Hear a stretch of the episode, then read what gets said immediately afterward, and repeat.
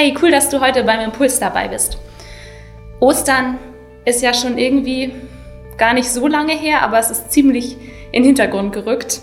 Aber wen wundert das bei all den Sachen, die unsere Aufmerksamkeit gerade fordern, diese Krise, Krankheiten, Zukunftsungewissheit, vielleicht irgendwie die Arbeit, Uni, Studium, jetzt das Abitur auch noch oder vielleicht Menschen in unserem Umfeld oder uns selber, denen es nicht gut geht oder wo, wo die Situation besonders schwierig ist.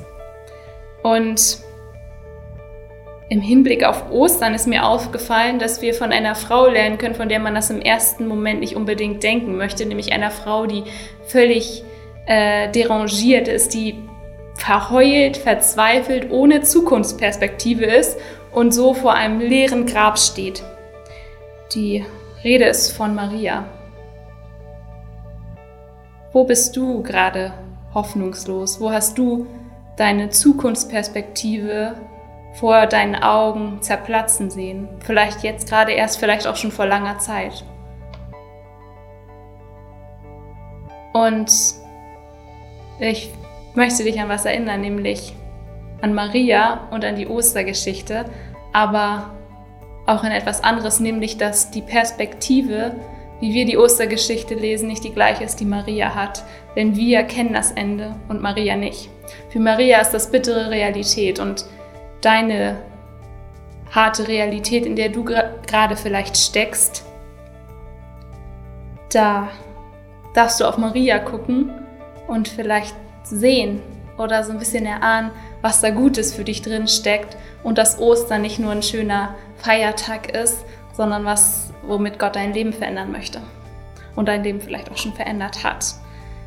Der erste Punkt ist vielleicht ein bisschen ungewöhnlich, aber in deiner vielleicht grauenvollen Realität sei mutig und komm zu Gott. Denn genau das ist es, was Maria gemacht hat.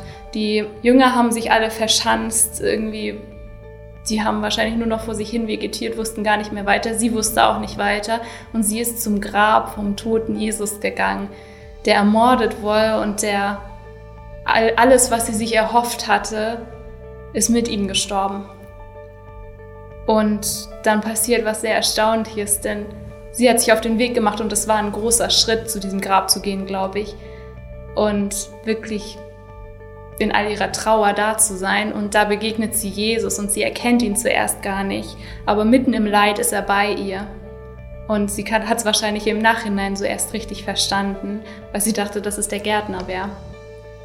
Und deswegen sei mutig und komm zu Gott.